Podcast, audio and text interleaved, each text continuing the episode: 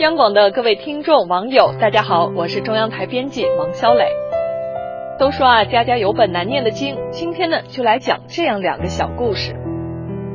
一个是名校大学毕业，考研失败的乖乖女，因为大学所选专业并非自己所爱，毕业后同宿舍家境优越的同学都出了国，只有自己因为家境一般无法出国。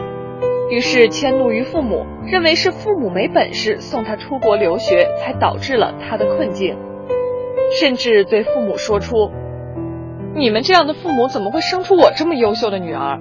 你看你们两个又穷，长得又难看，根本不配拥有我这样的女儿。”这样的话着实伤了父母的心。再说另一个姑娘，家境殷实，本有机会留在国外发展。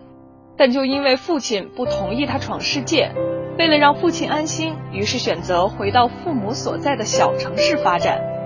因为勤奋肯干，他深得上司的赏识，很快就成为了项目负责人，赢得了一方天地。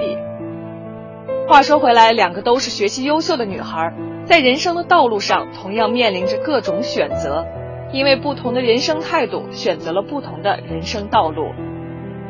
没有一对父母不爱自己的孩子，他们都希望自己的儿女能够成就一番事业，过得幸福甜蜜。然而，有多少孩子能理解父母的苦衷？自己一事无成，却怪罪父母无能。与其这般怨天尤人，倒不如振作起来，重新奋斗。年轻人要走的路还很长，大不了重新来过。最后送上一段话。人生路上，只有奋斗才能给你安全感。